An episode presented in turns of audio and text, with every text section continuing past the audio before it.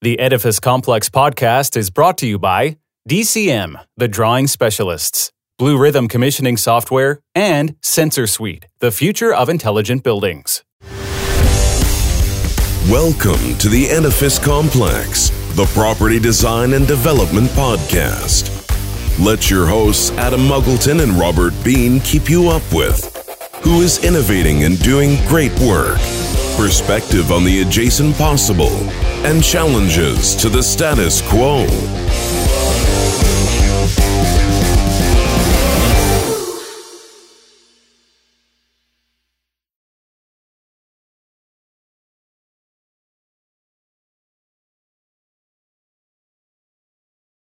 Welcome to the Edifice Complex. I'm Robert Bean, your co host and unofficial mediator, here with my colleague, official agitator friend, and uh, Yoda of most anything to do with buildings, Mr. Adam Muggleton. Say hello, Sir Yoda. Hello there. I'm good to see you laughing because I'm also a lunatic and we were just talking about that. So Lunatics are good. Lunatics are good. Today's guest is Director of Commissioning and Energy Services for US West at Stantec, a name everybody recognizes a graduate of uh, Arizona State University with two master's degrees, one in architecture, the other one in the science of the built environment, and continues to teach at ASU on commissioning. Welcome to the show, uh, Marcus Myers. Hi, nice to have you. Go Devils. Marcus, you uh, have one foot in architecture and another foot in engineering. That makes you both dangerous, interesting, and useful. triple threat. triple, triple threat tell our listeners how you ended up identifying with architecture and engineering. How'd you get to where you are today? My dad was a military guy, and so it was always like hands on, always be hands on. And uh, I don't know, I've been working in construction. It starts well before that in construction since I've been 14. I, you know, those uh, landscaping jobs you do in the summer, and then you start working stuff. You get your first belt, you know, with your tool belts, and so you're proud of it. And I, I still have it, actually, the first one hands on. Hands on is very important to actually just get involved, listen to people, find the right mentors, ask a lot of questions, and then just start building. And before you know it, it was, you know, it was just me and my mom because my dad passed when I was in high school. And so I didn't have a dad anymore. So I became the man of the house and I had to fix stuff, fixing things. Right. And so it's just, believe it or not, I actually think I still have those books. Oh, this is great. Right. One of my first books I ever got, and this is a trip. Home Depot, one, two, three. Right? and it, it's funny. I haven't looked at that book in, in probably 20 years, but and books are important too. You can learn from a lot. So it just became one thing over another. Is learning stuff, learning this, how to do a footer, how to do this, how to do a deck, how to do a roof, how to do that, how to do electrical, and then it just slowly, slowly shot into that. And it was interesting because there's a lot in between there, but it's just like my first two degrees were like marketing and finance, right? Who would have thought, you know? And then I came back. It was funny because my mom, you know, I'm a Sun Devil. My mom's a Sun Devil. My dad's a Sun Devil. My brother's a Sun Devil. So, I mean, ASU is it's in my blood, you know, maroon gold. So this is an epiphany story here, right? So one day I was sitting in the back in my mom's house in upstate New York and I built a deck. And then basically, you know, we were talking about, oh, what am I going to do with my life? You know what I mean? After I, you know, graduated for the first time yeah. from ASU, yeah, from ASU, you know, and then she's like, you know, you always been happy. She goes, oh, she, she called it, you whistle while you work. Right. And so she goes, You love to build things. So I literally, it was truthfully. So I went upstairs. I got on, you know, back then it was like what? Uh, you got mail. I mean, I can't remember what it was, like dial up, right? You know, and uh, I went online and I, and I looked ASU and I looked at engineering and I came back to school, believe it or not, you know, for uh, structural engineering. And then when I got here, I ended up taking a lot of mechanical engineering courses and I went three years with mechanical. And then one day I met an architect it's really funny. You know, uh, Scott Hayward, uh, he used to be the curator at the universe uh, at the Tempe Historical Museum. Awesome guy. I haven't talked to him since then, but if he sees this, love you, Scott, for helping me out. And he basically talked about a lot of different areas and how you can take structural, you can take architecture and engineering, and you know, you can just do a lot with it. So I went down and uh, I basically applied for both schools. I think I was the second one at ASU to apply for both architecture and engineering. And then I went through it and literally for the next like three years, I, don't know where I parked my car because I couldn't sleep. And let me tell you, it's hard to do high math when when you're tired.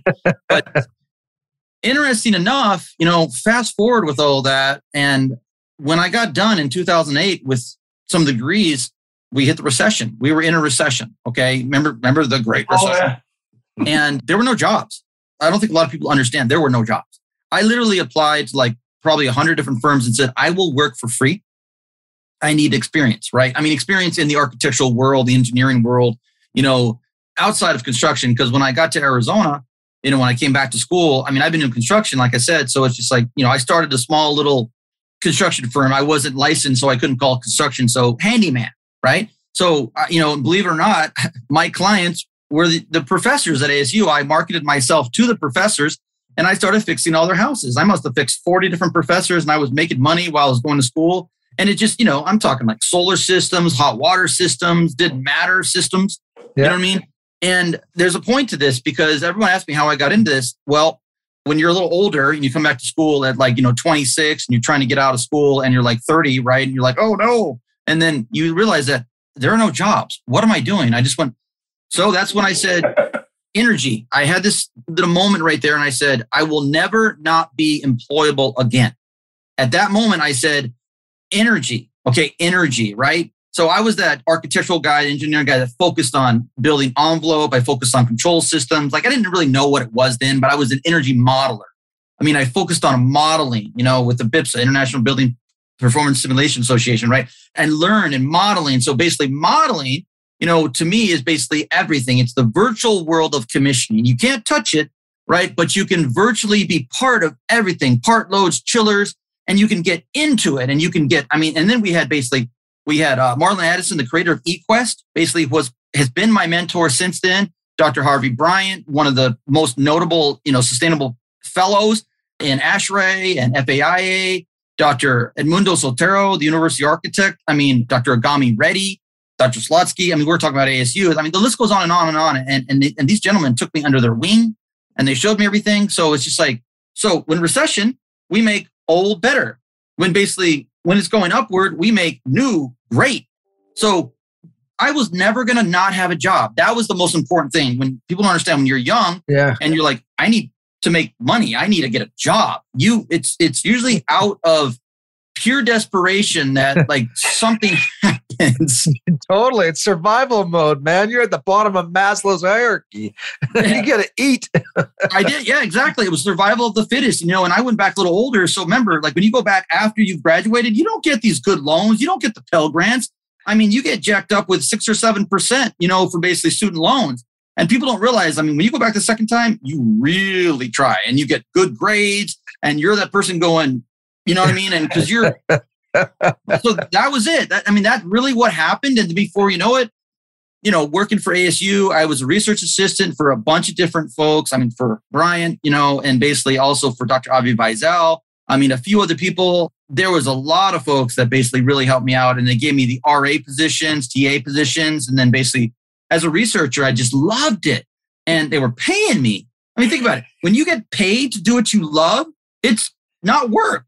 I mean, yeah. so it, it just sort of transcended into that. And, and that's how it all happened. And believe it or not, this is going to sound crazy, but one of my first real opportunities was over at another company, right? And they, they, they gave me an opportunity to go in there and I basically became this person that dealt with ASU.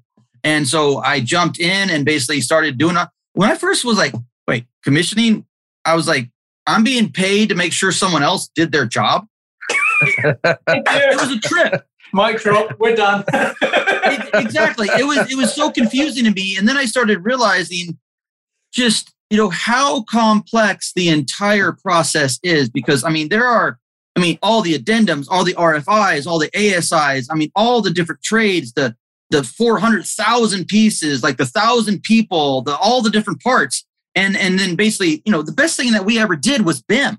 And the worst thing we ever did was BIM because now you yeah. can, BIM bam. Because remember, before we did the drawings, you know, I mean, I wasn't back in the day with Vellum, but we remember layering, you know, basically, you know, so we can actually see what's going on with what, what systems going here and here and here. And then BIM was like, boom, they're like, I want a door there. I want this. I want the beam moved there. And then just like addendum, addendum, addendum. And it didn't realize that everything has to move to move for everything else. Then everything has to be coordinated and all the trades have to get coordinated. There's so many moving parts. And so then it was just like quality assurance, basically QA, QC. You know, that word commissioning really means a process of improvement.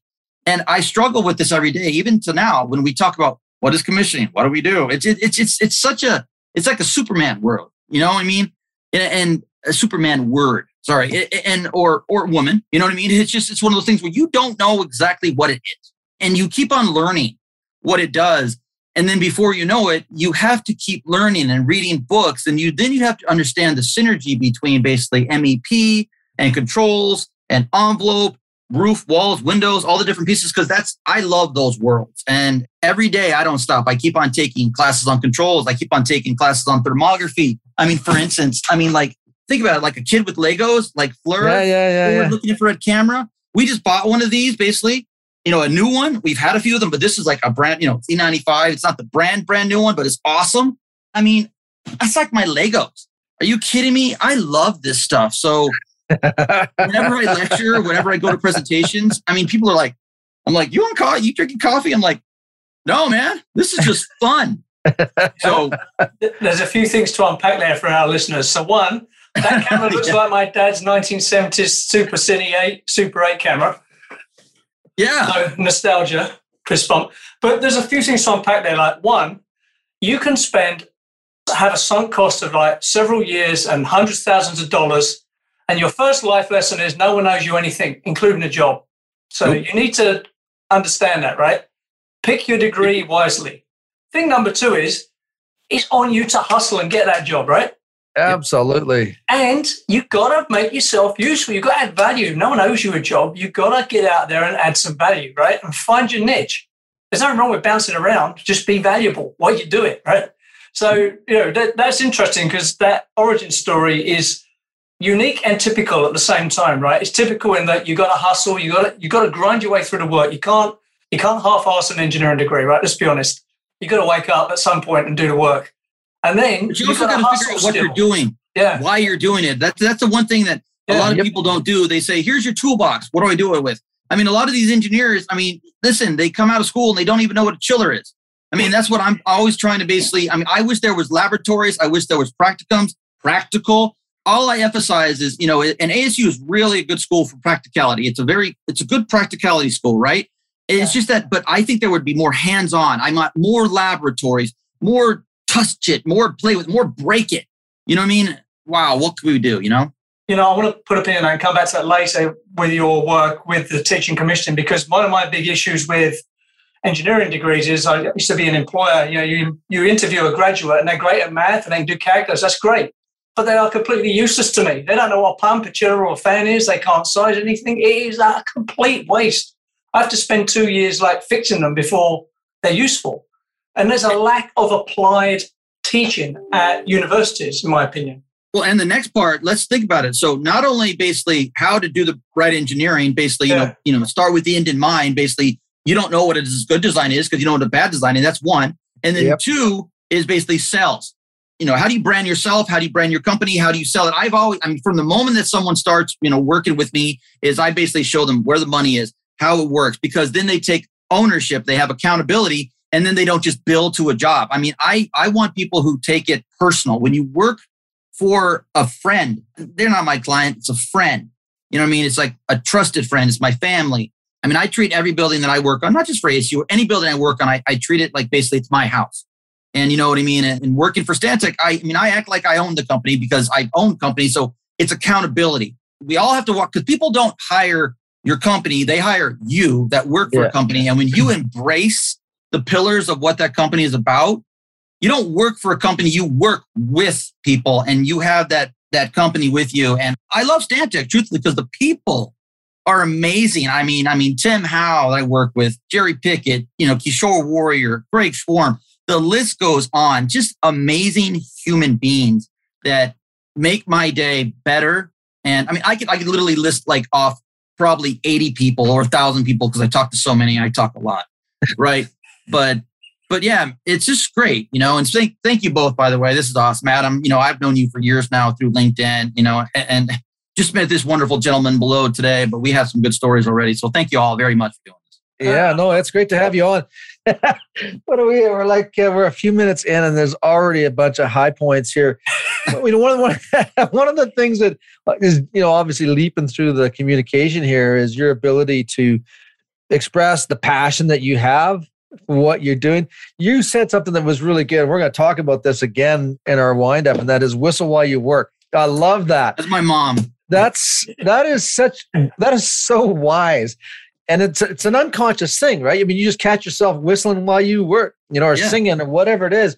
Clearly, your body is responding to positive, whatever's going on in your world at that moment, it's positive Brain to body, right? But- brain to body link and um, that is huge and, and when adam and i do our sort of our wind up at the end of the show adam we're going to talk about that because Yeah, that is sure. really powerful but one of the other things that's coming out of, out of this interview is you know you can have all the knowledge in the world that you like and there uh, there's a lot of people that have a lot of brain power but if you can't communicate in a way that invokes action that knowledge is well you're basically a walking library but that's about it people can't get in and they can't come out with anything right because you're not you don't have the ability to communicate so communication is huge and you do a great job of it And confidence, though, this is another thing to try to instill in my Mm. students. And it's what, you know, a lot of my good mentors have is to help you understand your value. Because once you understand your value, and one of my very good friends who just passed this recent year, Greg Kuntz, I love that man. He was a mentor for me. He was a vice president over at Siemens for a while. He was one of the best people in the world when it came to Excel. That guy was an Excel like guru, right? And I'll never forget one to engineer, you know, 30 years, the guy was amazing. One time we were we were starting a project and he basically just started doing like just, you know, a bin of basically numbers and we're just going down from like 45 all the way to 90. I'm like, what are you doing? He goes, I'm just creating my uh, you know, my bin for my temperatures. And I'm like, well, what's a rule of thumb? He goes, he goes, after 30 years of doing this, he goes, my rules of thumb, he goes, are pretty much factual. He goes, so it's the value that I bring as an engineer of 30 years that understands this. He goes, so there's not really like a go to, you know, like do this. It's like you have to basically understand it through experiences of what temperatures, what gradients, why you're going to do it, how you're going to get to it. And it starts to make you think one day you hopefully will be an expert and one day people will listen to you. And, but at the same time, when I teach the students, I always basically say, don't just, I, I never just give them my way. I basically say, you know, especially with Google and, you know, and all the stuff that you can do. We never had it. I had a go to the library, right? But now you have the world and the universe in front of you. And I always say, go out and find the right template. You know, like pick one. Which one? Pick one. Which one looks good to you? Like, and then so I do this on purpose because I want I want the students to basically look what they think is right and why. And so write a paper on why they thought. And then basically then we come into class, we compare these, right? I don't like when people tell you use this. You know, unless it's best practices and standards because then it's an industry, but they have to understand what is good and what is bad. You know, the old remember the old comment, you don't know how good jasmine smells until you basically know how bad you know it smells. So Yeah, that's a, you know it's another good point when i think when i go back and i think about all the teaching i did and one of the biggest challenges that we had was with uh, adult learners was um, when they had no experience right that they were very apprehensive to just to take a guess to try stuff and so i think it was probably two three years into teaching that i realized okay the, the problem isn't that they don't know they're not afraid to do the sequence they just don't know where to start and so I would put on a great big piece of paper or on, on screen or whatever the word try. Yeah. Try. T R Y. And I said, there is no right and no wrong, except the only wrong thing they can do is if you don't try. so try something, just get going. And then that will that first step will then nav- help you navigate the rest of the way through the calculation. And just do Also- it. Just experience. also too is like in college, one of the points I emphasize is like I'm in the classes and I'm teaching, and I go, hey, this is the place to fail. You can fail in this class. And then I, I don't mean get an F. I mean basically fail because I want you to try and fail, try and fail, try and Right, fail. Exactly. The real workforce, you know, they hire you based on your resume that says, I can do this. Yeah. And so, you know, it's just like when here, when I mentor people here, I go, hey, listen, you know what? Call me anytime you want after five o'clock, but I can't pay you to do homework.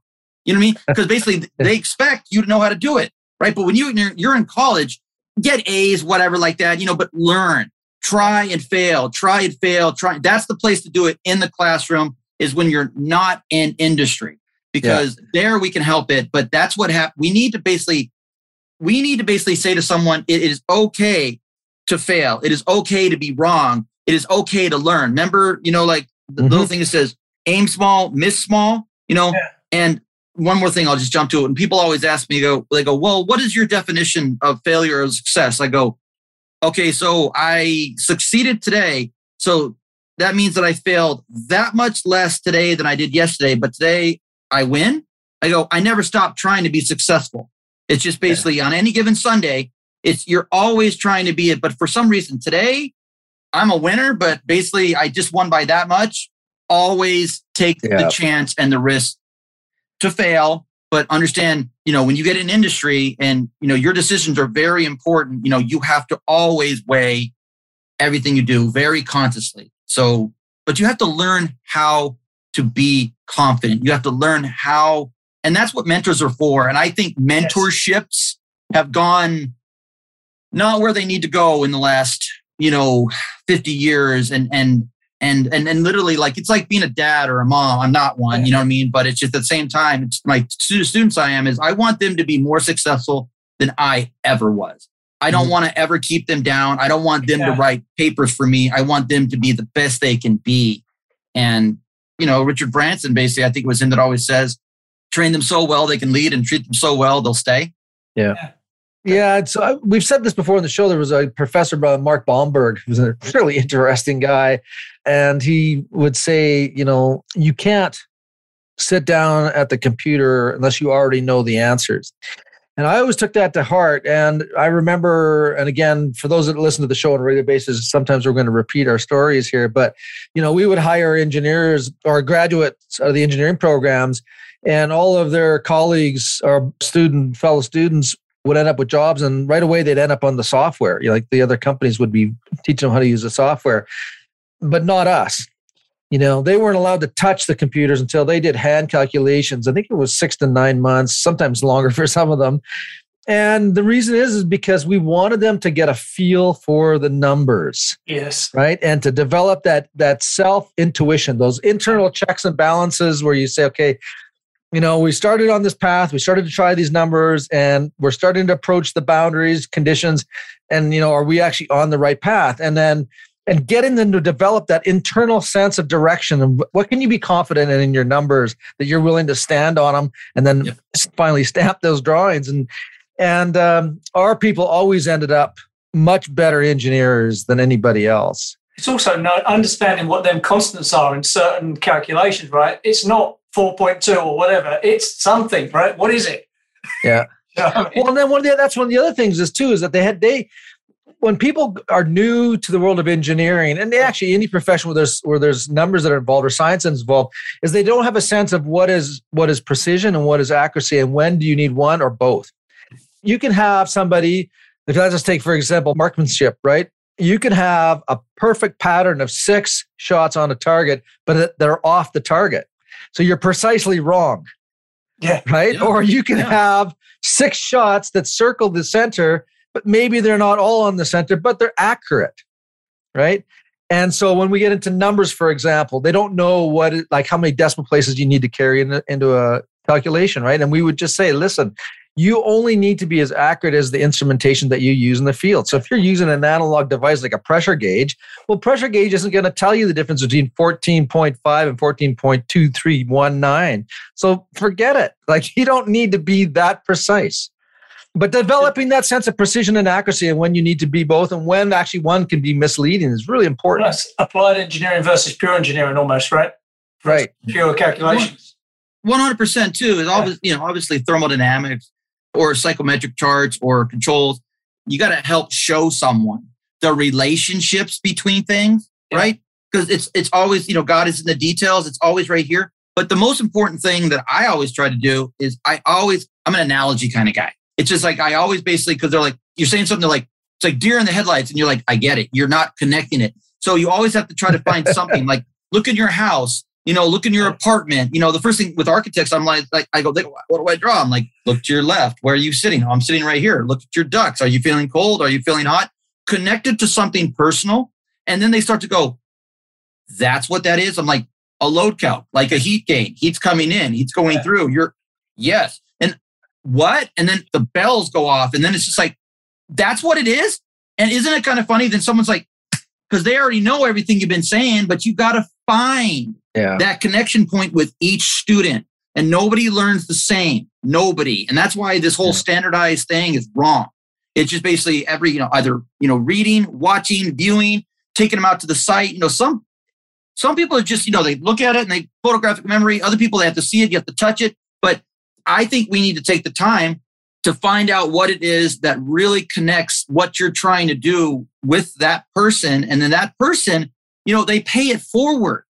You know what i mean? Like and, and they go they took the time for me. I'm going to take the time for you. And that's what i think sometimes lacking a little bit in engineering and architecture is you still have those amazing mentors but some people are like come on it's quicker. And you're like what? And then and then so they do it quick.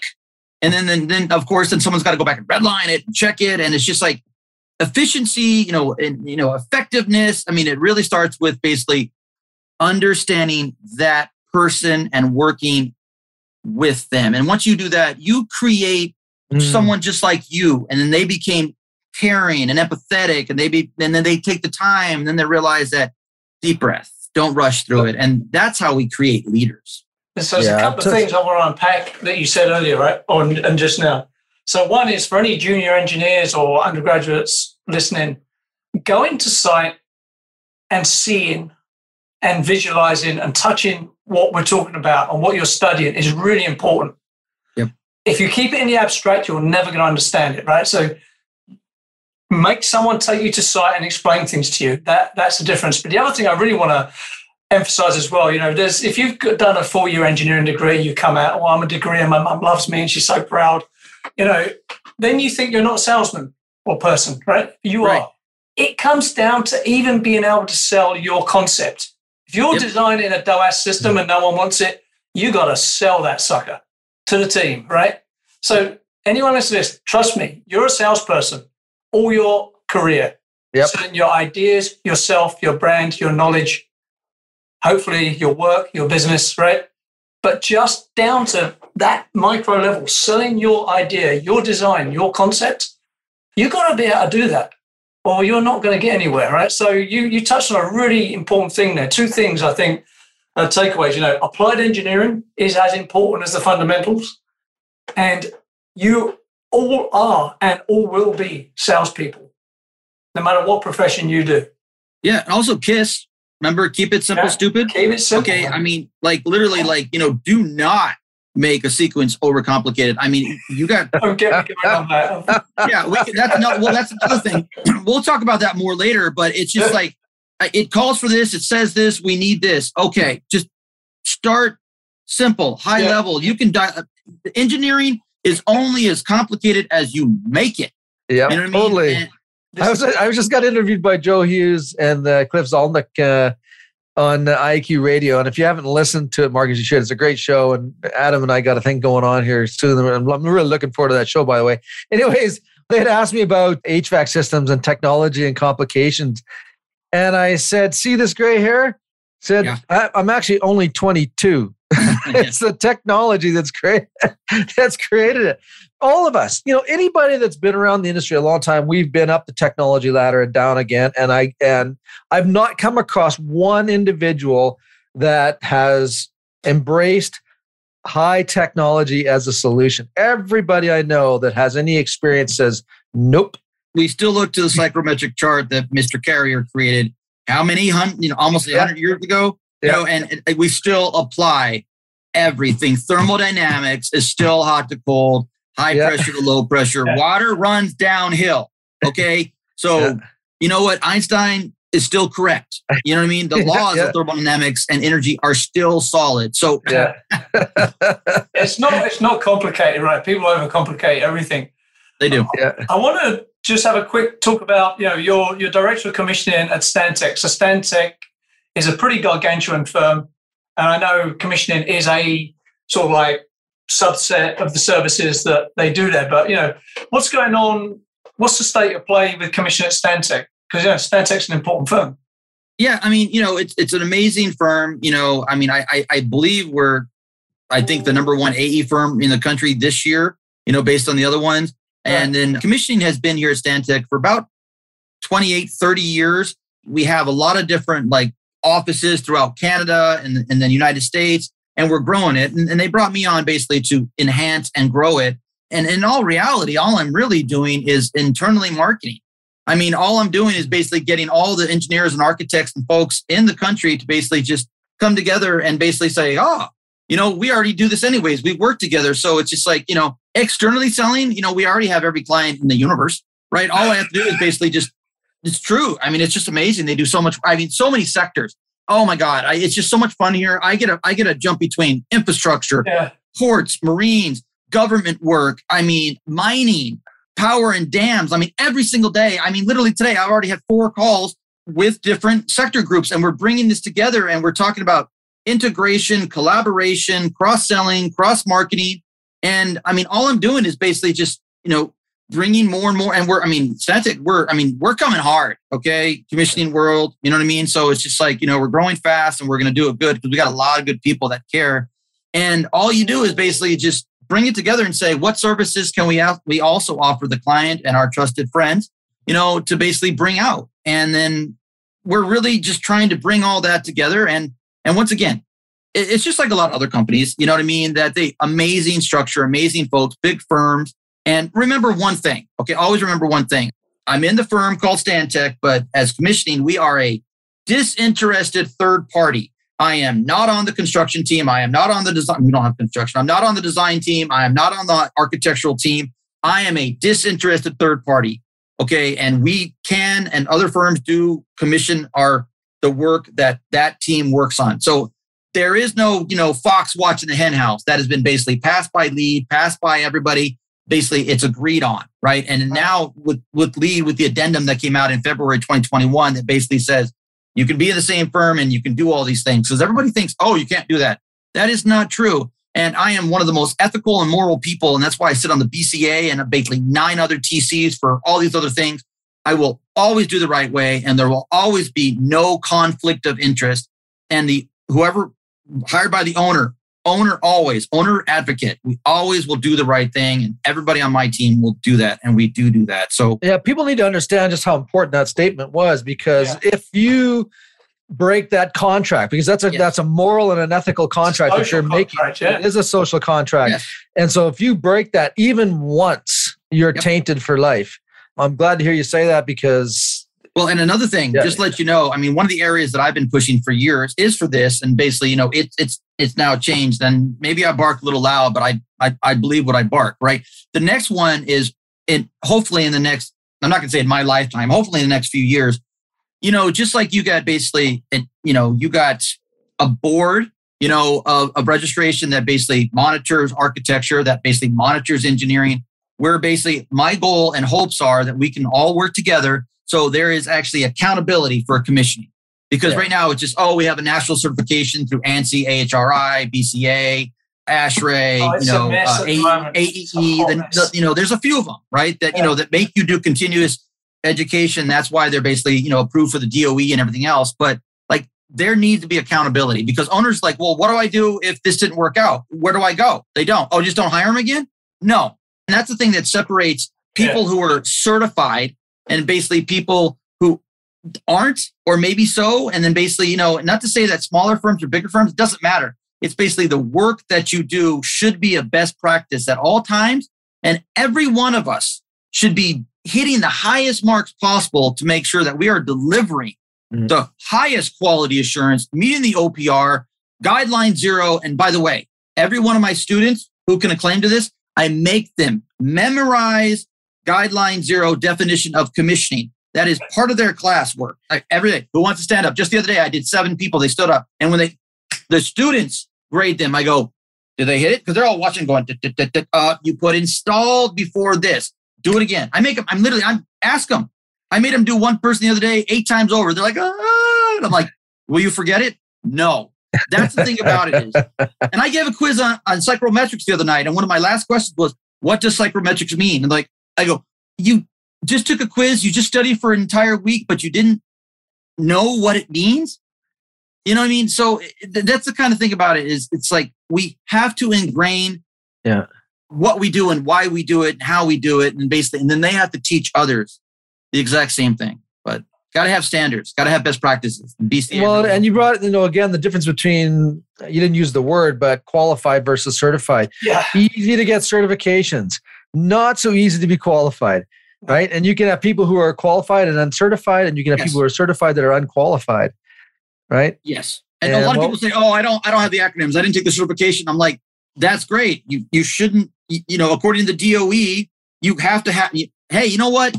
You don't have to go to college, but basically, if they require you to basically have a stamp, then you have to. You can't go. I can design stuff all day long. Not according to the law. You have to abide by the rules and jump through the hoops. I'm sorry, there are hoops out there. You have to jump through, and you have to do it. Sorry, everybody. But Yeah, there's nobody on the other end of the line that's gonna go, "Oh, you'll be fine." Yeah. You know, we're gonna coddle you and make you feel good about your, Yeah, you know, your attitude. The the attitude you need is is one like suck it up.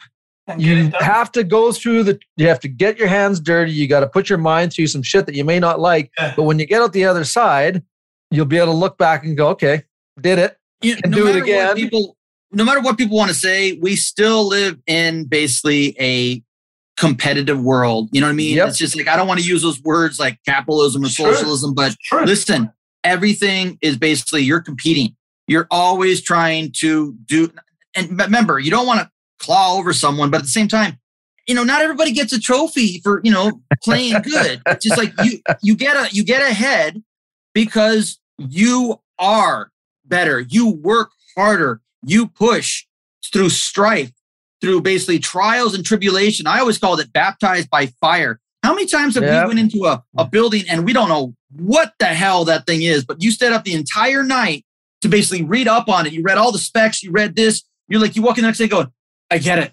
You know what I mean? And it's just like, but they're they're paying you and they're paying you good money Yeah. right? So you better bring that value and you better go do your homework. And if not, you better call somebody. Yeah. You know, you got to get it done. There is no like, "Oh, I have a deadline. I was tired. get it done. The Edifice Complex will continue in just a moment. Can you find the drawing and supporting documents you need in less than a minute? Now you can with Echo. It's simple. Just type what you're looking for and press enter. Echo knows your building. Speak with a drawing specialist today. Ask about our special offer of painless onboarding plus six months free with Echo. Visit podcast.thedsoffer.com. That's podcast.thedsoffer.com. And now, back to the show. there's two stories there and you know when and that is, is that it behooves us as professionals that when someone is on the other side about to take that first step to come through to our side there are people that'll be anxious. There will be people that uh, you know that might have some fear and that kind of stuff. And that we need to be careful in guiding them through with some with respect and empathy. Yeah. but rest assured for those that are listening we will guide those who take that step with anxiousness and maybe fear and whatever. But for the love of God, be prepared. Don't get to the other side and have a breakdown because someone gives you shit because they're calling you on the map because you weren't prepared. And that's happened to us before in meetings where, you know, some young engineer, graduate student came into our meetings, left in tears. And the reason for it was is that they came into the room unprepared Yep. and what pissed us off is that, and this is for those that, that maybe aren't familiar, we're at an ASHRAE meeting. You might have 30 people around a table or 40 people around a table. All of those people there have left their jobs to volunteer work. The value, the hourly value at that table is in the tens of thousands. Yep. You need to respect the value at that table. And when you come into a meeting and you're unprepared and you're trying to get something to that committee and you're not prepared, expect a tongue lashing. Yeah, sorry doesn't cut it. Like basically, Sorry like, does so not the old cut it. rule? If Yeah. you're on time, you're late. Hello. Yeah. You know what I mean? Like all the coaches we ever had, if you're on time, you're late. Think about that. You know, it's just like you should be early. And if you are going to be late, you call before you're late Yeah. and say, I, you know what I mean? So it's just like there's just accountability that I don't know. I'm I'm trying to help out, but sometimes I feel like I I'm, I feel like I'm so harsh these days in this politically correct world, and I I'm trying to do my best, but it's just like how do you emphasize that? Sorry, no Yeah. second chance. If you join the Navy SEALs, look, you, we can't be coddling people. If you join the Navy SEALs, it's not personal. It's a can you run for two miles with a boat on your head? Yes or no, right? Yeah. It's not, Yeah. I like you, I don't like you, you've No. got a nice haircut. It's can you do it, yes or no? If no, it's not for you. Well, and another thing too is, I mean, here's the thing. It's like, so like, let's say with me, like, you know, with, you know, with Stantec, I'm literally knocking on everybody's door saying, Hey, can we do this? Can we do that? Can we collaborate? You know, and then so they're like, Oh, well, yeah, yeah, yeah, yeah. And all of a sudden they go, Hey, here's an opportunity. And so it's like Thursday and it's like due Friday. So I'm over here begging, right, over the, last you know, the last couple of years. And then basically they give it. And I'm like, I'll get it done tonight. I'll stay up all night and I'll get it done. And then basically then it starts because I'm not going to basically say, Hey, give me a chance, give me a chance.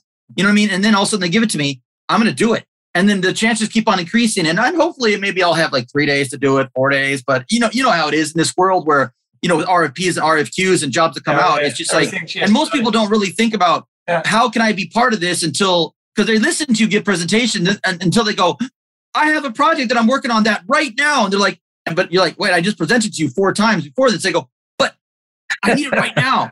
So I'm always trying to figure out how we actually can reach people. Remember, this is just industry. You're always basically trying to connect. You're Yeah. trying to connect with people. Yeah. So when they hear something, it's a trigger word and it's automatically, that's the person I want to go to. Or do you know the person that needs to go to? I mean, Yeah. that's what we need to be doing. We need to be basically pushing it to the right people to help out, you know? All of us collaborate, advocate, don't compete, don't be that person. There's so much work out there. Yeah. Just advocate and collaborate and be happy for other people when they win work, you know? Couldn't agree more with that. Now, I want to talk about two things. I want to hit on your work teaching commissioning at Arizona State University. Then I want to talk about your article in Consultant Specifying Engineer in this month. Yeah. So let's start with Arizona State University. You got the hat. I presume you got the tattoo got the hat. I got the somewhere. hat. There are vanishingly few commissioning courses, particularly at university level. So how did you pull that off? truth be known, it's funny. I actually wrote a, when I was a grad student years ago, I actually thought about this and I basically wrote, I said, if we had a high performance building certificate, what would it have? And I always believed that it should have two commissioning courses, right? Two energy management or basically like energy modeling classes, basically. And then I always like two controls classes. So it was always like two commissioning, energy modeling, you know, or it could be energy management, but energy modeling is very important. And then basically control. So then it's like combine those. So I always thought that in order to have a certificate or you know something that people want to do is you know you have this you have this this this so about you know three four years ago you know i was trying again and then basically there a new uh a new chair of the school of construction dr tony lamanna he's an, just an awesome human being i love this guy and uh he he's like this is a great idea and i go well you know i i presented to another school and another school at asu and they're like uh you know it's you know and then and then, but Tony is just so forward thinking, and uh, and he's just good with people. He's a construction guy. You know what I mean? Yeah. He's from Louisiana. You know what I mean? He likes beer. He likes to talk, and he's just cool. And maybe doesn't fit in academics, but he's awesome, right? And so he saw this idea, and we took it. We ran with it. We started the class. We did another one. We got a line item. and took two years to get a permanent number. We went to another one. Now I, I can't stop the students from taking it. Everybody just, then now they want to teach more and more and more. And I'm just like, you know, when they come into class, it's like, all right, sit down, listen, we're going to teach you. It's old school, you know, and construction engineers, construction managers, architects, engineers, you know, and I'm trying to get now in the future. It takes takes a while with academics. You know, I mean, you got to go mm-hmm. through the proper channels and you got to prove that it's an elective for a core, it's an elective for this. I mean, it just takes time. I get it, right? It's been an amazing process, but I mean, you know, uh, Dr. Kristen Parrish, you know, Dr. Pat Phelan, Tony Lamanna, you know, I mean, it's just like good people you know, that really want the benefit. And then they work with you and then they start saying, let's do it more, you know, and then that's why ASU is amazing and Dr. Pro is awesome. And that's why we're the best, So you know, and you teach two classes, right? You teach a, two, I teach two classes a semester, introduction and advanced. And uh, it's going to be more actually. Well, you know, I can't teach all the classes. I'm trying to get more people to come in and Yeah. do different. Like we're, we're actually, we're trying, we're trying to create this high performing building certificate. That's next. It just takes time. But, and remember intro, I'm sure these kids are going to tell you if you ever ask them, it's not intro. You know what I mean? Advanced.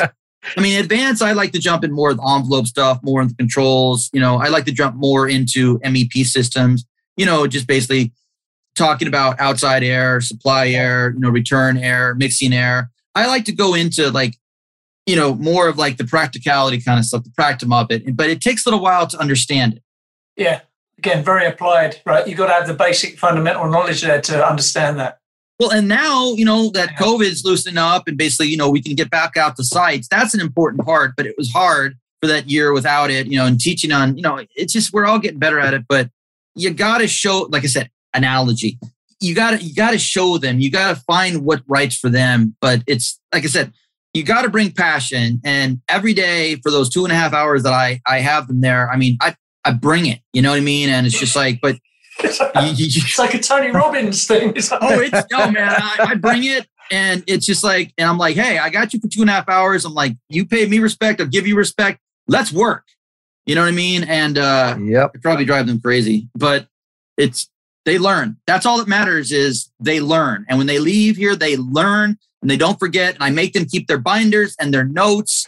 You know, like when we always have like it's over here. But it's just like you always keep your CEM notes, you always keep your other notes, you always, you know, all the engineering notes, all the architecture notes. You know, I, mean, I have thousands of notebooks.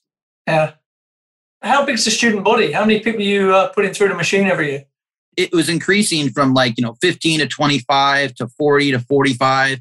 And now my classes are all at like, I'd say 45 per, you know, That's class. good. It's nice. Those are big It- classes. It's a lot. Yeah. truthfully, like. I want to teach more and like a, more of a bigger lecture hall because they keep on giving me bigger rooms. But sometimes it's hard to really have that intimate, you Yep. know, like thought process when they're all just out there and it's just, you know, and it's great, but I don't want to slim down the material. You know what I mean? Because I, I mean, I want to. And, and that's why it, maybe it's like it's going to be an intro, then advance, and then maybe the next semester it'll be you know part three and part four it's just so hard to try to get it all in there because you know commissioning is is not just go flip a switch it's it's everything and you have to learn so much and Yeah, it's interesting. There's a you know that class size growing. There's a, there's some point where it crosses a line between class and like showbiz. Do you know what I mean?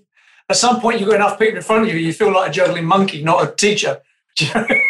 yeah it's it's i mean and all the all the students they want to learn remember you know the took those 400 person lecture halls and i mean i mean who knows if you fell asleep you know what i mean but at the same time sitting at the back like Exactly, but it's just Yeah. like I said, is they're always trying to find a right balance, and I, I, I wish all I care about is is every student actually has a full impact of what we're trying to do and, and embrace it. That's all.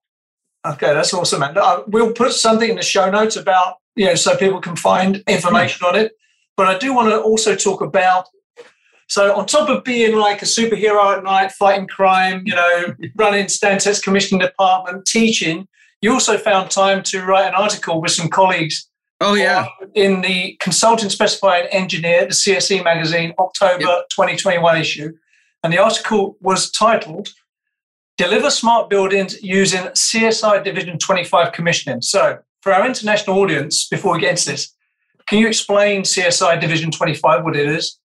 Yeah. Integrated automation. You know, whenever all the different specs, like you know, 22, 23, 26, mechanical, plumbing, electrical type of things. You know, they always talk about the individual pieces. There's 25 has been around for a few years. Okay. And the thing is, it's getting more and more popular because now you're starting to really connect all the pieces. And in all honesty, it's it's a spec, okay, and basically it just defines out what you do when it comes to controls and how the different pieces are layered.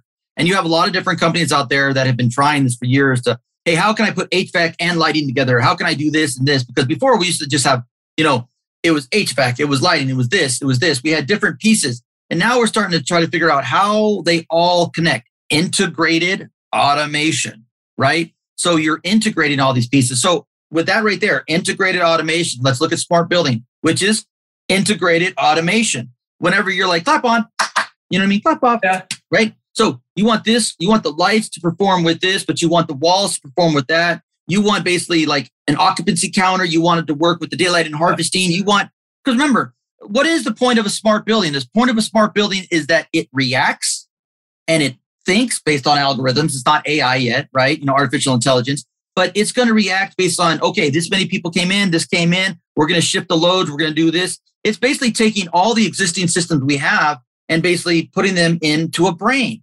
And they in, like a FDD, fault diagnostic detection. You know what I mean? So it's like basically it's like you're gonna preventative maintenance. It's so it's it's like you're you, like analytics. Like let's say SkySpark. You know, I love that name, SkySpark. It's like there's sparks Let's before fire. sparks before fire, right? So basically, you're always trying to figure out how these are working with this, how this side, how diversity is, how North is working with this, how you walk into this, how this, and eventually, the skin and the system, the mechanical system, one day they already do in some amazing buildings. One day it's going to work together, and you're it's going to basically be able to say, mm-hmm. "Oh, we know that you're not comfortable because you're having a draft. We're going to correct that before you have to go. I'm cold. The building's going to work together. That's what it really is. It's basically about it's a spec that defines one what people do at certain stages. You know what subcontractors, controls contractors, what the different pieces. It's almost like a performance specs in a lot of ways, right? So you're defining what happens with what, when it goes here, how it does here, who does what. It makes it better for owners. It does take a little while to develop, right? But at the same time, as Yeah. long as you make it broad, because what is a spec? A spec is basically like a written scope of work, but it gives a parameter, it gives a range. That's all it is.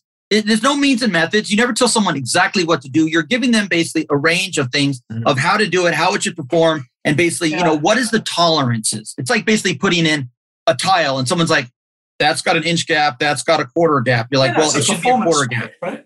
But I've always found historically, particularly in North America, there's a reluctance for design engineers to write control specs. You know, honestly, it's just like not going to say what's right or what's wrong, what they should do. But I mean, I know, if- loaded if- question. I know, sorry. It is, but if it's like at the same time, if it's an engineer sequence of operations, in the past it was always basically a controlled matrix, DI, digital in, digital out, AI, analog in. You know, one is basically a range and one is on and off. And all the pieces of equipment, just like BACnet, you know, standard 135, it basically labels it out. So it's BACnet over Modbus, Ethernet, TCP, IP, MSTP, right? Basically, what it is is you have all these different network architectures and all these different, you know, areas and supervisories and pieces and it's just like how do they really work with each other and and how in all honesty you're trying to pretty much get less operator you know each day to fix it fix it fix it. You're basically trying that's what control systems are. Remember like in the past it was one lever arm. Yeah. and then it basically turned into like you know five lever arms that controlled four. And then it was basically one that controlled 50 But controls are nothing but little fingers that are automated that controls things that when this I like happens. I mean that's what people like understand. it's just little Good. fingers little lever arms you know? Before they used to say, "Oh, it's hot, it's cold, it's hot, it's cold." Now you're like, now you have, you know, remember you have P proportional, then you have integrated, then you have, you know, derivative, and now we have a PI or PID, you know, or Yeah. uh, a PI, PI. So the loops, you know, Fuzzy. how they learn, Fuzzy how they logic. recruit, Don't forget fuzzy logic. fuzzy logic. I Yeah. mean, there's so many. This is the world of Internet of Things, IoT. It's here. Sorry if you don't know, it is. Literally, you can live and order everything off Amazon. Okay. IoT is here to stay. Everything here is AI is growing. And, you know, commissioning will always exist because there's always human error. It's not the control's fault, it's the programmer's fault, right? It, it doesn't go, oh, I did that. No, it still has human error. So as long as the world is being built by humans and we err, to err is human, right? We make mistakes, but controls are about programming and basically integrated automation and division 25 is a wonderful spec to have and to really bring out what you need to do because it could be so vast. It could be so, it could be 70 pages, it could be five pages, it could be three pages.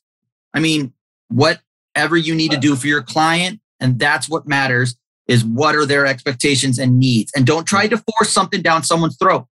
What they need at that moment and how they can grow with it. And it is a living document. The reason I liked your article was I always talk about a building as a system of systems, right? It's a facade system. It says it's AI, it's CCTV, and commissioning to some degree is interface management. The soft and hard interfaces between these systems. Mm. That's how I describe it when I talk Yeah. to groups about it. And that's what I liked about what you're writing about here. Division 25. A lot of people don't even know what that is, but the way I'm reading it here, bear in mind I'm a bit more international. I'm not sort of deep in the US market, but I know enough to be dangerous in the US market. But you know, way I understand Division 25, the systems live in there, right? And the interfaces live in there. And then what you're talking about is interface management and IST, integrated systems testing, right? Yep. And that's Exactly. what I, I liked about it. And there's a there's an algorithmic a- aspect to that now. But what were your sort of insights with this then? What was your sort of two or three key takeaways when you wrote this out? Well, one of the parts in here when I look at it, I wrote with Tim Howe and Jerry Pickett. One's a mechanical engineer, one's electrical engineer, both leaders of the commissioning group here. And we always go through it. And one of the areas that, you know, is always dear to me and, and with ASU. And believe it or not, John Belisle, he's the EIS manager of their energy information systems. And one day, a couple of years ago, we were working on a, a project and we, you know, we start to identify problems that have happened, right? And I've been so fortunate to work on a campus. I mean, that's just like the laboratory. It's, uh, it's yeah. the biggest resource laboratory yeah. in the world for me, right? And I love it. And one day we were sitting around and, and we started talking about like, you know, point to point, you know, BAS to equipment. But there's another big one here BAS to equipment, and then basically the back, the energy, the gathering, the trending, the gathering of information, which is one of the most yeah. important points for any building or basically university is basically research is platinum, right? Not gold, platinum. Okay. Yeah. And so that's why we call it the point to point to point. And it's an area with commissioning. Sometimes it gets overlooked because you're always like, oh, the BAS, I push the button and it works and I read it. Oh, I got the signal. Boom, right? What about when there's a large campus? What about there's a healthcare system? What about when you have like 50 buildings or an ASU, a thousand buildings? What about when it's all connected? So a lot of times the building gets turned over because it works. Then someone's like, well, wait a minute, I'm not picking up the reading. Wait, I'm not picking up the sensors. Wait, the flow meter is not right. But you commissioned it, but at the same time, you the, the signal works right there. Yeah. Right. But a lot of times, what is happening with the ADX? What is happening with the SQL? What is happening with the energy management system, the retrieval system, and is the is the information coming in in a readable pattern? And then that's what happens when sometimes building gets turned over and then sensors don't work later or this did this this this and then you have problems and then everybody blames it on somebody instead of basically just going really thorough and say, "Hey, are you picking up all this information? Is it readable? So that's what we do over here now. We really focus on it doesn't matter if it's SCADA, it doesn't matter if it's EIS system, MAC addresses, IP addresses. I mean, basically, it's all about the data because that's why we trend. We trend. Smart buildings exist because of trending because they pick up and they correct themselves, you know, and they go, oh, and they, it's a correct PID loop. It corrects itself. I think you need to add into your menu of courses at ASU, one on data science and one on writing algorithms, because that is the future of commissioning. Those skills need to be in your toolkit later on. Well, you know, they call it, you know, traditional commissioning, then basically, you know, analytical or smart yeah. building, whatever. But you still have to have statistical. You still have to sample it. You still got to go out yeah. and test it. But you can never get away from that. Whenever, you know, I'll never forget this. I had a contractor. He said to me one time, great guy. I'm not going to say where from. And he just goes, he goes, so how do you feel about working yourself out of a job? I go, whew, that's great question. I go, so last time I looked, I go, people build buildings. I go, not machines. I go, so I go, the more that I can actually get up on basically FDDs, on algorithms, on smart buildings, I go, the more I'm going to stay employed. I go, because you yeah. keep on buildings that don't work. I go, so yeah. until we live in the future and basically, you know, we are in a machine world, which we might be going to in 100 years, but there are still, you know, ghosts in the machine. And basically, yes humans have to find them and you find them because you know where to look. And that's what a qualified, certified commissioning professional can do is they can really help you find where problems might occur, might exist. And all we do is basically help with solutions and recommendations to stop and mitigate risk early to cut, save money later. And it's just like, it's, I mean, think about it. If a building costs $100 million and I might put a $100,000 fee, what is that? Nothing. That will pay back in less than six months or in a week. It is the best profession in the world to be in, and it's only going to increase. And in all honesty, it's awesome, and more people should get into it. I'm, you know, I'm Specifically so... at ASU. Exactly. Come take the courses. One day, one day, the goal is to have a major. That's always been my hope. And so hopefully next year, if I start my PhD, and then I'll be done in a few years. So that's my goal is to do a PhD. Nice. And, so what's your PhD? Have you got a working title? Have you got oh yeah, well I wrote a thesis basically about real time, you know, monitoring of buildings. But what it's really going to be doing is basically the synergy between envelope and mechanical system. It's right. really about smart buildings. It's basically about how a smart building, you know, the skin and the MEP systems work together completely. So it understands like just like a skin, it breathes, it works. So that's something that more engineers and architects need to understand about how the details and how the vapor and how the relative humidity and basically, you know, obviously yeah. thermal, air, water, and vapor. Water is the killer of all buildings. So understand how heat sound, great. Yeah. It looks good. Appearances are awesome, but it's the physics and the science of a building that we really need to basically bring that together. And engineers and architects really, really need to talk about that. You're talking Robert's language there, I can tell you that. Yeah. well, uh, the whole integrated design process, and but our ethos was to start with people, and so we People. would teach architects and engineers, masters and PhD students about human physiology and psychology. It all starts with that because ultimately you can build and design to every green standard you want. Pick one well, LEED, Yeah. active house, passive house, living building challenge. The list goes on and on. We had Jerry Yudelson on.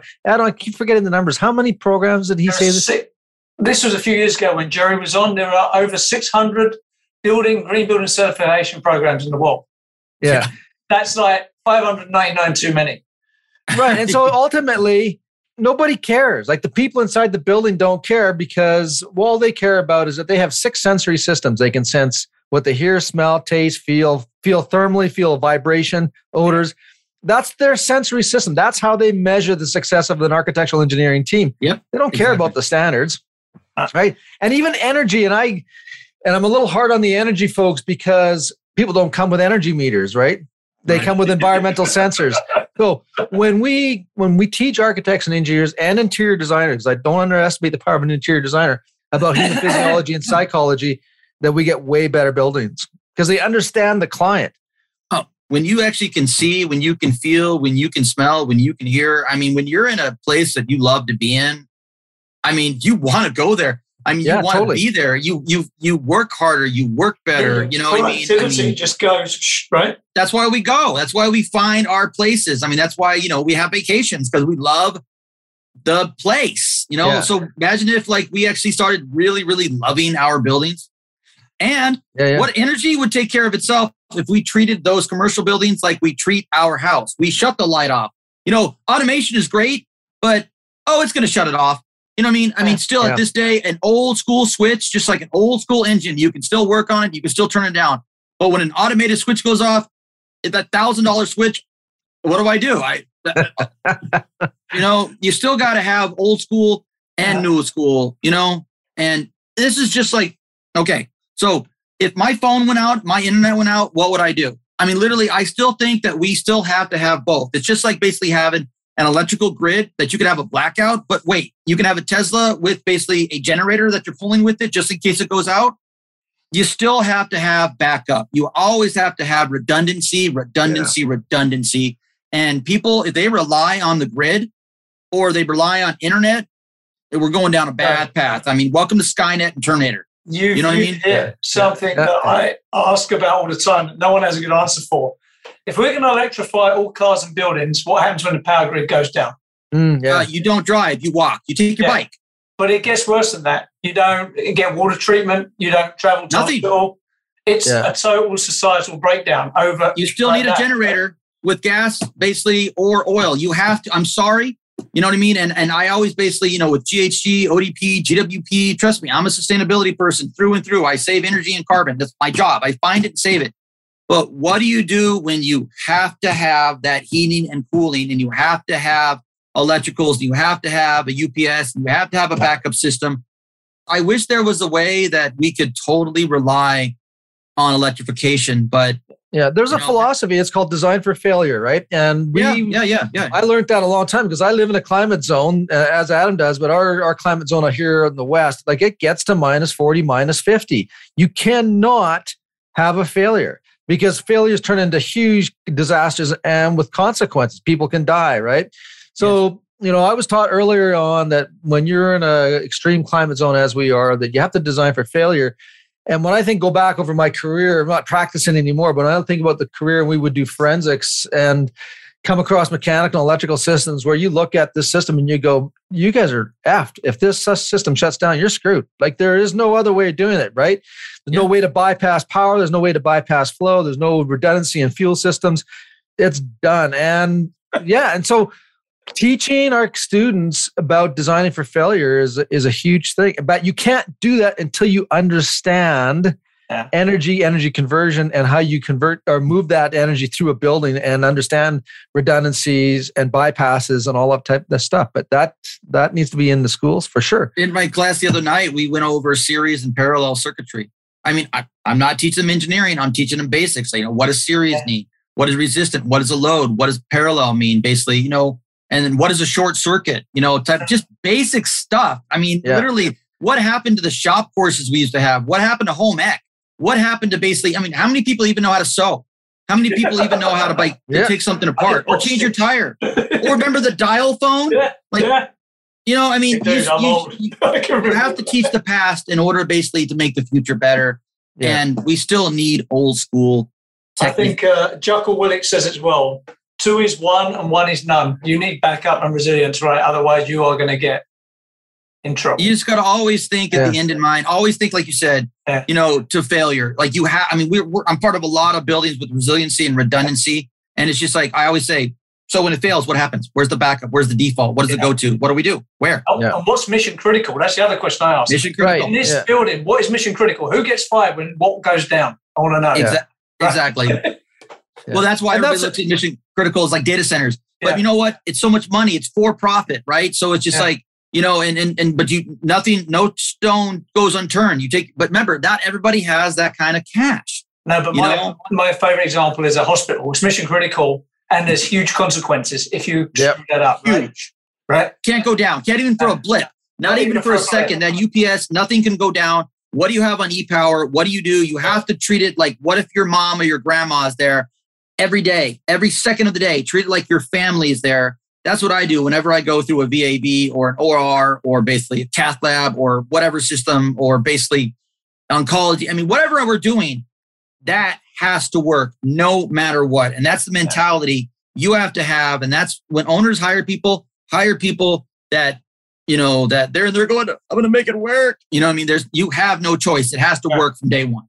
No yeah. And this is where integrated design becomes really important, right? Because yes. we, I mean, that's one of the things that we worked with for, for decades with clients in terms of, listen, when you're in these kind of, for us, again, going back to extreme climate zones, part yeah. of your redundancy or your design for failure is actually in the enclosure.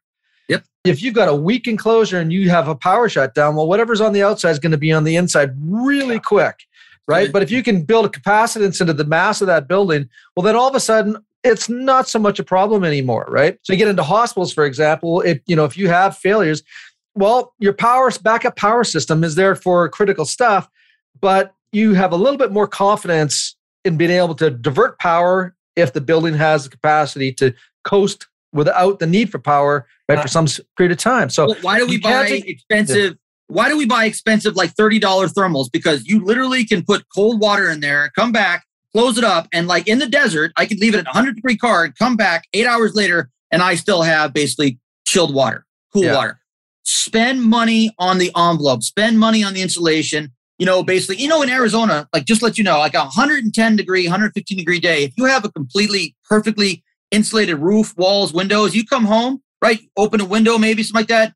You might have 85, 86 degrees. It's not going to be 115 because that's it's ambient out there. You're in the shade. You got wind pushing through. You're in a shaded area. It is resisting yeah. the heat gain. I mean, just shade cover. You know what? If every building in America had a shade covering, you could yeah. reduce the load by half. Totally, totally. Yep. Yes. Thank you.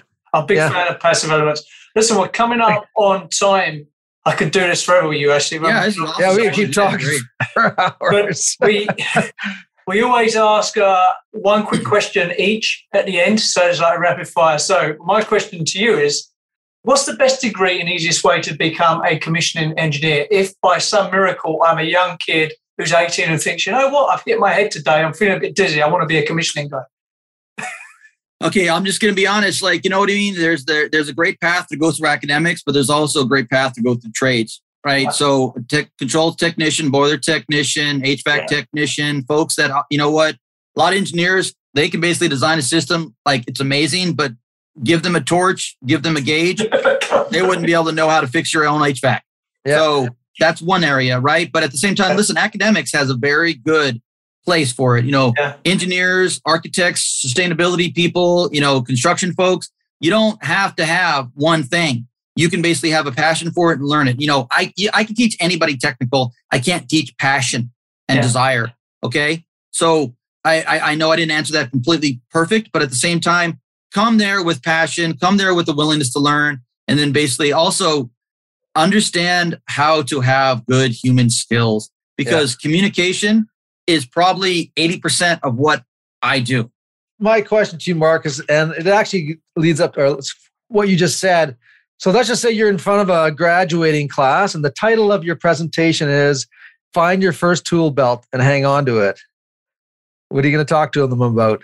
That's the title of your presentation. Okay, ready? Yeah. Hi, how you doing? Communication. you know what I do in my class? I make them all stand up. What's your name? Where are you from? You know, what's your degree? You know, why do you take this class? You know, what do you want to learn from it? And by the way, in my class, and my students will attest, whenever I ask them a question, like, Hmm. I have to speak up. You're not talking to me, talk to them. I have them turn around and talk to each other. I have them get to know each other because that is the best networking they'll ever have. Communication, networking, talking to each other, learning how to help each other. That is the most important part.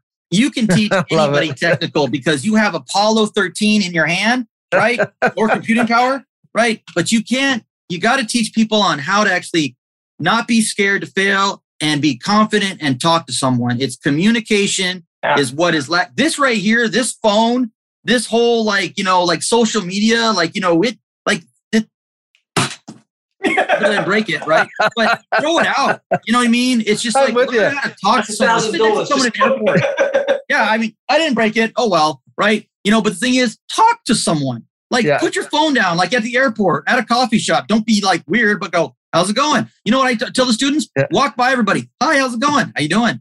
Practice. Yeah, be Yeah. the first to say hello and smile. Because that's, a- Exactly. that's a good- I don't have the best smile in the world. I, you know, I don't have the best teeth, so I smirk a lot. But I'm like, "Hi, how's it going?" I got a big nose. You know what I mean? And it's just like, but I'm always just like, "How you doing?" It's hard to be someone. It's hard to be mean to someone when they're nice.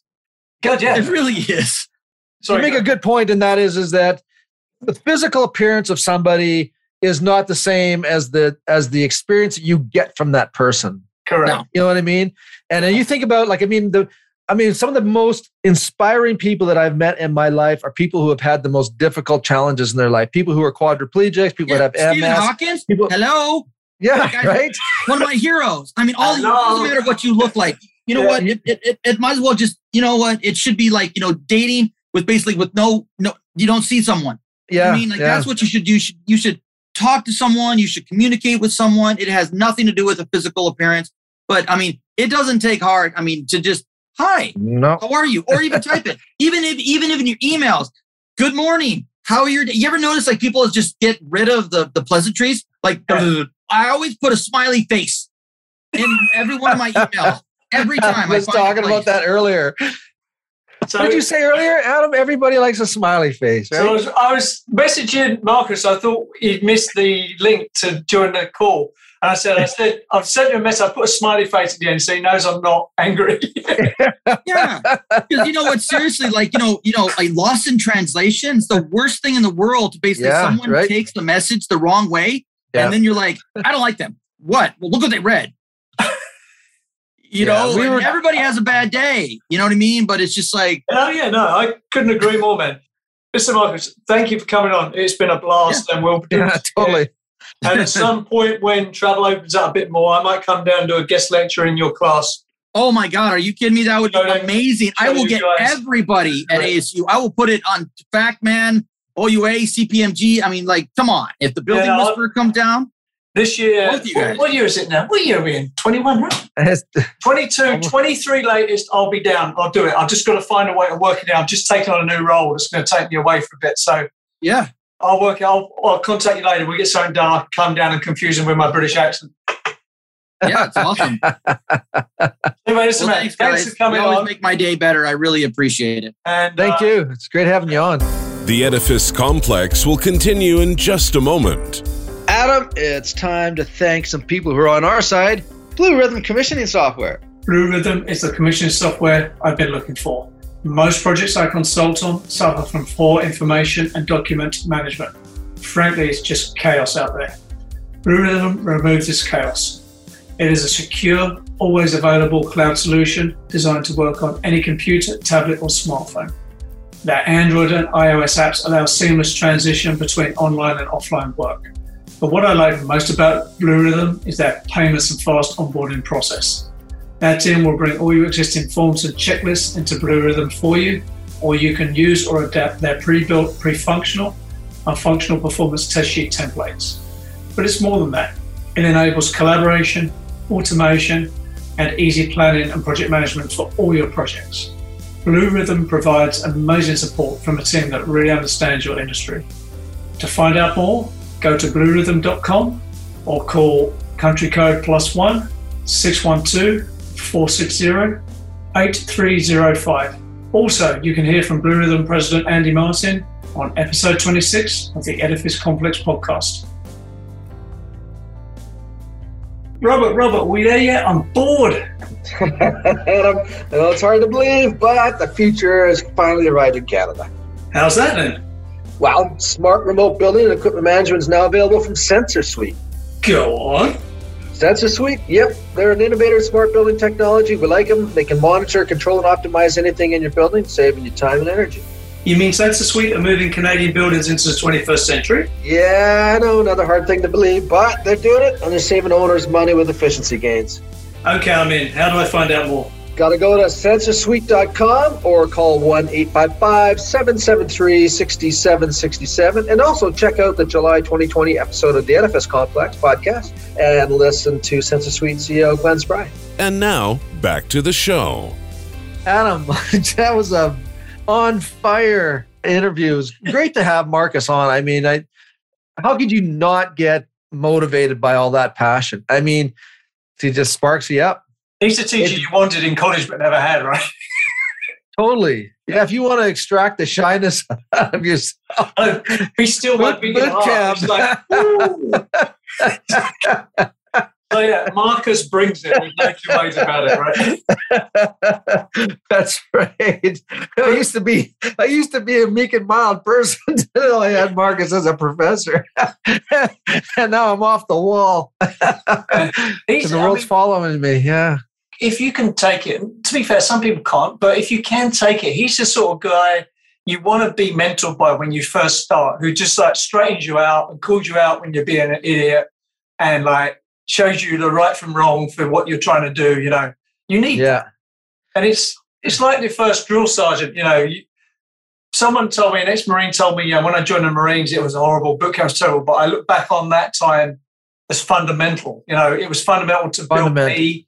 And yes, I didn't like the drill sergeant, but I admired the shit out of that guy. You know, Yeah. Yeah, and totally. that's really what we're talking about here. But also, you know, he's. I really wanted to get Marcus on. I mean, I've known him for a while now through LinkedIn, but he's an important person, and this is why.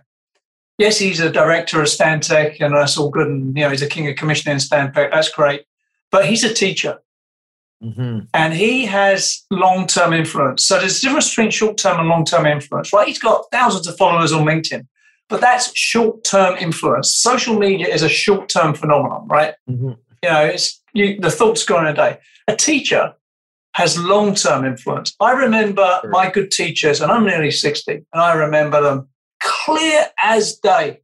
Right? I had a history teacher who sparked interest in history for me, and I've had that interest ever since because she was an awesome teacher. Right?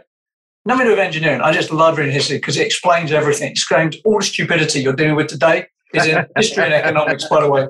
But you know, so Marcus is important because he's a teacher. He somehow, through force of personality, convinced a, a, a proper university to run a commissioning course. Not one, two, and I'm sure he's going to grow that sucker. There's no doubt about that, right? Oh, no doubt about it. Yeah. And he's got classes, and his classes are full, and he has long term influence. He's going to influence people in them classes. Let's say he reaches 20 people a year, and those 20 people go out and reach another 20. You know, the, the network effect, the ripple effect from that in terms of influence and practice is enormous. Yeah. society really That's how legends are built. Teachers, right? That's So anyway, right. that's my take because I have this Confucian respect for teachers. I love He- them, right? But they don't get paid enough or respected enough. No, they don't get paid enough. They're, you know, if you think about the important people in society, those that are in the education world and those are the in the health systems, no doubt about it. And I mean, when people come back to this podcast and listen in a few years, we're in the middle of COVID, and we're a year or two, and here in Alberta, our provincial government was trying to reduce salaries for nurses during a time when we need them the most. It's just let me get that fork a, and put it in my eye. no, kidding. I mean, the disconnect between what society needs and how we keep these people around. I mean, it's hard enough for them to keep them alive uh, because of the virus, but never to talk about trying to kill them, kill their souls. I mean, it's just, anyways, totally uh, with uh, you know, the, te- the the power of teachers and and I mean, we could have done several hours, hours with him. Yeah. I mean, there were some things that I I loved when he talked about his first tool pouch, and you know, because it reminded me of when I was a little boy and my first Tonka toy. I don't even know if do you remember? Tonka, yeah, I remember them. Tonka, yeah, toys, right? yeah, yeah, totally right. I mean, those stuck with me my entire life, and um, you know, they they leave a legacy, and that's one of the things. And he went right into that from whistling while you work. His mom's advice for our listeners, if you're one of the blessed, you will recognize early on in your life what drives your passion and when you find yourself whistling while you're working at what and work could be play too yeah. right it doesn't have you could be a seven year old or an eight year old and if you're singing and laughing and whistling while you're doing that and if that follows you through into high school and then ultimately into college and university and then out into the real world if you are lucky to find that, consider that a gift that very few people have, you know? And if you can find that whistle yeah. while you're working, the one that, that makes you passionate and just brings joy to your life, hold on to it and feed it and nurture it and it will reward you, you know, one way or another. It may not it may not be something that gives you the big bucks. And if it's a if it's something that you like to whistle while you work, well maybe you find a job that pays the money so that so that you can afford to whistle while you do whatever it is your passion is. But you know, recognize that, right? Yeah, well, that's it. See, he again as a teacher is providing a two for it's a two for one, right? You're yeah. getting technical education, but you're also getting mentoring and life advice, for want of a better word. You know, right? You know, he's yeah. talking about the importance of communication, of being able to sell your ideas and your concepts and your work, right? These are things that universities universally suck at. right. They're terrible yeah. at that stuff. Yeah. They're great at fundamentals. They are terrible at preparing you for the workforce. It is a joke. Yeah, it is. Because they restrict supply, right? Well, yeah, they've got a curriculum that's based on a textbook. Chances are somebody that's teaching it wrote the book. Yeah, yeah. What Marcus does is he adds that fourth dimension. I mean, yeah. and that is is that you know it's the goodwill of your heart. It's the soul, the passion that people ultimately start listening to what you have to say. You can write all the academic shit you like. I know I've done it. I've written as you have. We've written all kinds of papers and courses. You know, like people read it. You know, they read the book and whatever. But unless there's a fire and a passion that they can follow, it's it's just it's waste. No, I wouldn't say wasted, but it just doesn't have the same thing and again, he said the thing hands on. Get your hands dirty. Like again, that for again, for those that are listening, you know, parents or, or students or kids, whatever that, you know, you, you come to our show and you listen to this advice over and over again. Get the practical experience. Get your hands dirty.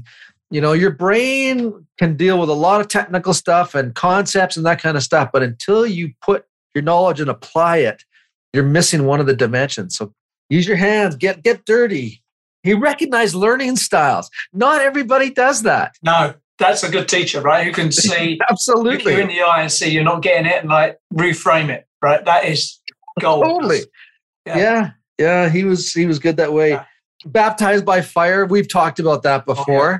You know, like you, but Adam, you've you know, you get onto the job sites and you've got a client that's you know multi-million dollars invested into a building and it's not working and they're breathing down your neck and they got to open up. You know, it's like, until you've had a 250 pound pipe fitter telling you you're an idiot, a bandage for your face, you've not made it. You know I mean? it's just not the same. I know.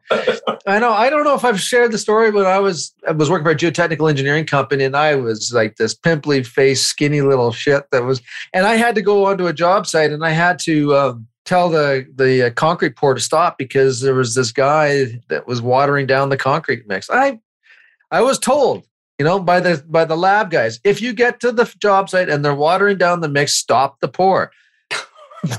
And I'm looking around, everybody's got a weapon. everybody's got a rake or a shovel or something. And I'm and it's scary as hell. But you know what? You're with the engineering company. Yeah. They gotta listen to you, otherwise they're done, right? Yeah. So yeah, it was it was amazing. I wanted to ask him if he knew Thomas from Transsolar because when he started talking about some of his stuff, I thought, you got to know this guy. So I don't know if he does or He probably does. He's very well connected. As a final thought, though, I what I also have sort of as we've sort of stopped speaking to him and the energy level's gone down a bit. I also think he is a great example of leadership. Mm, You know, because he take he's taken a leadership position. Right.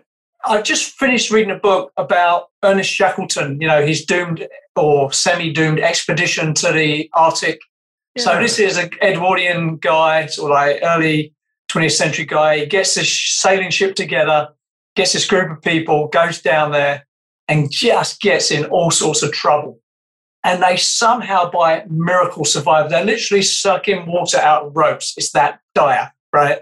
And it's Arctic conditions, and you know, they haven't got them. They haven't got their, you know, um, you know, their goose feather stuff and they get back. And the success, the ability for them to survive and get back is basically down to his leadership. He transmitted to them all the time that they were going to make it and get through. You know, when you walk a dog and people say, well, if you're upset, you transmit that to the dog. Yeah, if you're leading yeah, a group of people and you're not confident, you transmit that to them, it's a wrap. Right. And you know, he is a great example of leadership. And he's he's transmitting a we're gonna get this done by I'm gonna get you through this fight, right. Might be a bit painful, but we're gonna do it, you know. and that's leadership, right? So, you know, there's a rare combination there of like applied engineering, fundamental engineering, teaching ability, and leadership ability. That's quite a, a Venn diagram that's pretty unusual. Yeah, it is. Yeah, absolutely. He has all of the circles. Yeah, he does. All the circles all converging into this ball of energy. Well, that's the thing with a lot of leaders is you know is that they um, they have that Venn diagram of all the characteristics.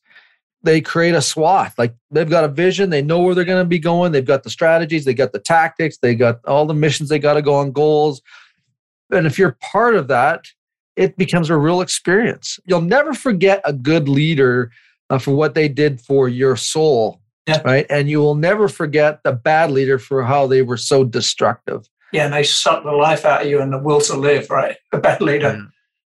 Anyway, he is awesome. If anyone's thinking of joining Stantec and joining his team and the commission team, I'd advise you to do it. I'd be very, I'd take his course and sit there and take notes for sure. Yeah. And I hope to go down there one day and give a guest lecture. I'm going to see if I can get that going because that would be fun. Yeah, and shout out to ASU, Arizona State University. You know, they they have done a great.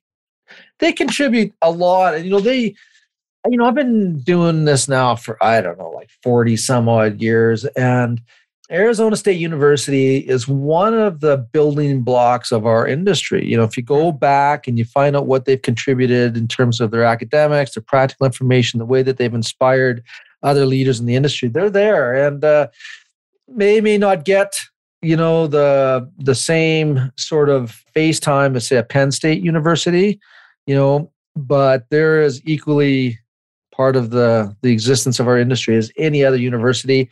And as I said before, I think on this show, you know, Dr. uh, David Shetzley, if it wasn't for him, you know, our website today would not be where it is. Yeah, And- yeah, your website is uh, a stealthy winner. You know, I was speaking to IQ Radio about it. You know, we were, we were trying to brainstorm ways to monetize it more. I mean, it's such a resource for people. Yeah, you know, I mean, it's outdated and needs a bunch of, of updating. I don't know if that'll ever happen. I'll probably die before that ever goes on. But yeah, David was he was instrumental, as was the students that he had working on his website at the time. They were way ahead of anybody else. I mean, in terms of what they were communicating, and so you know, shout out to those guys. And Marcus is in good company for sure. Yeah, This is the purpose of the podcast, right? To showcase people who are doing good work and making a difference. So Yeah. we nailed that today. Yeah. Kudos to you, Mr. Muggleton. I, I again, I don't remember where we met, whether it was in San Antonio, Texas, or probably someplace else. Yeah, somewhere. That's St. Louis an ASHRAE site conference, right? Is that what it was? Was Yeah, it St. yeah, Louis? I thought it was I pitched San you the show. I remember that in Yeah. a coffee shop. That's right. Yeah. Anyway, it's been a good ride, man. Yeah. All right. See you on the next time. one. Cheers. Bye. Bye. You've been listening to the Edifice Complex podcast with Adam Muggleton and Robert Bean. To access show notes for this episode, visit edificecomplexpodcast.com. Also, if you would like Robert or Adam to speak, teach, or consult on your project or business, please email admin at edificecomplexpodcast.com. See you next time.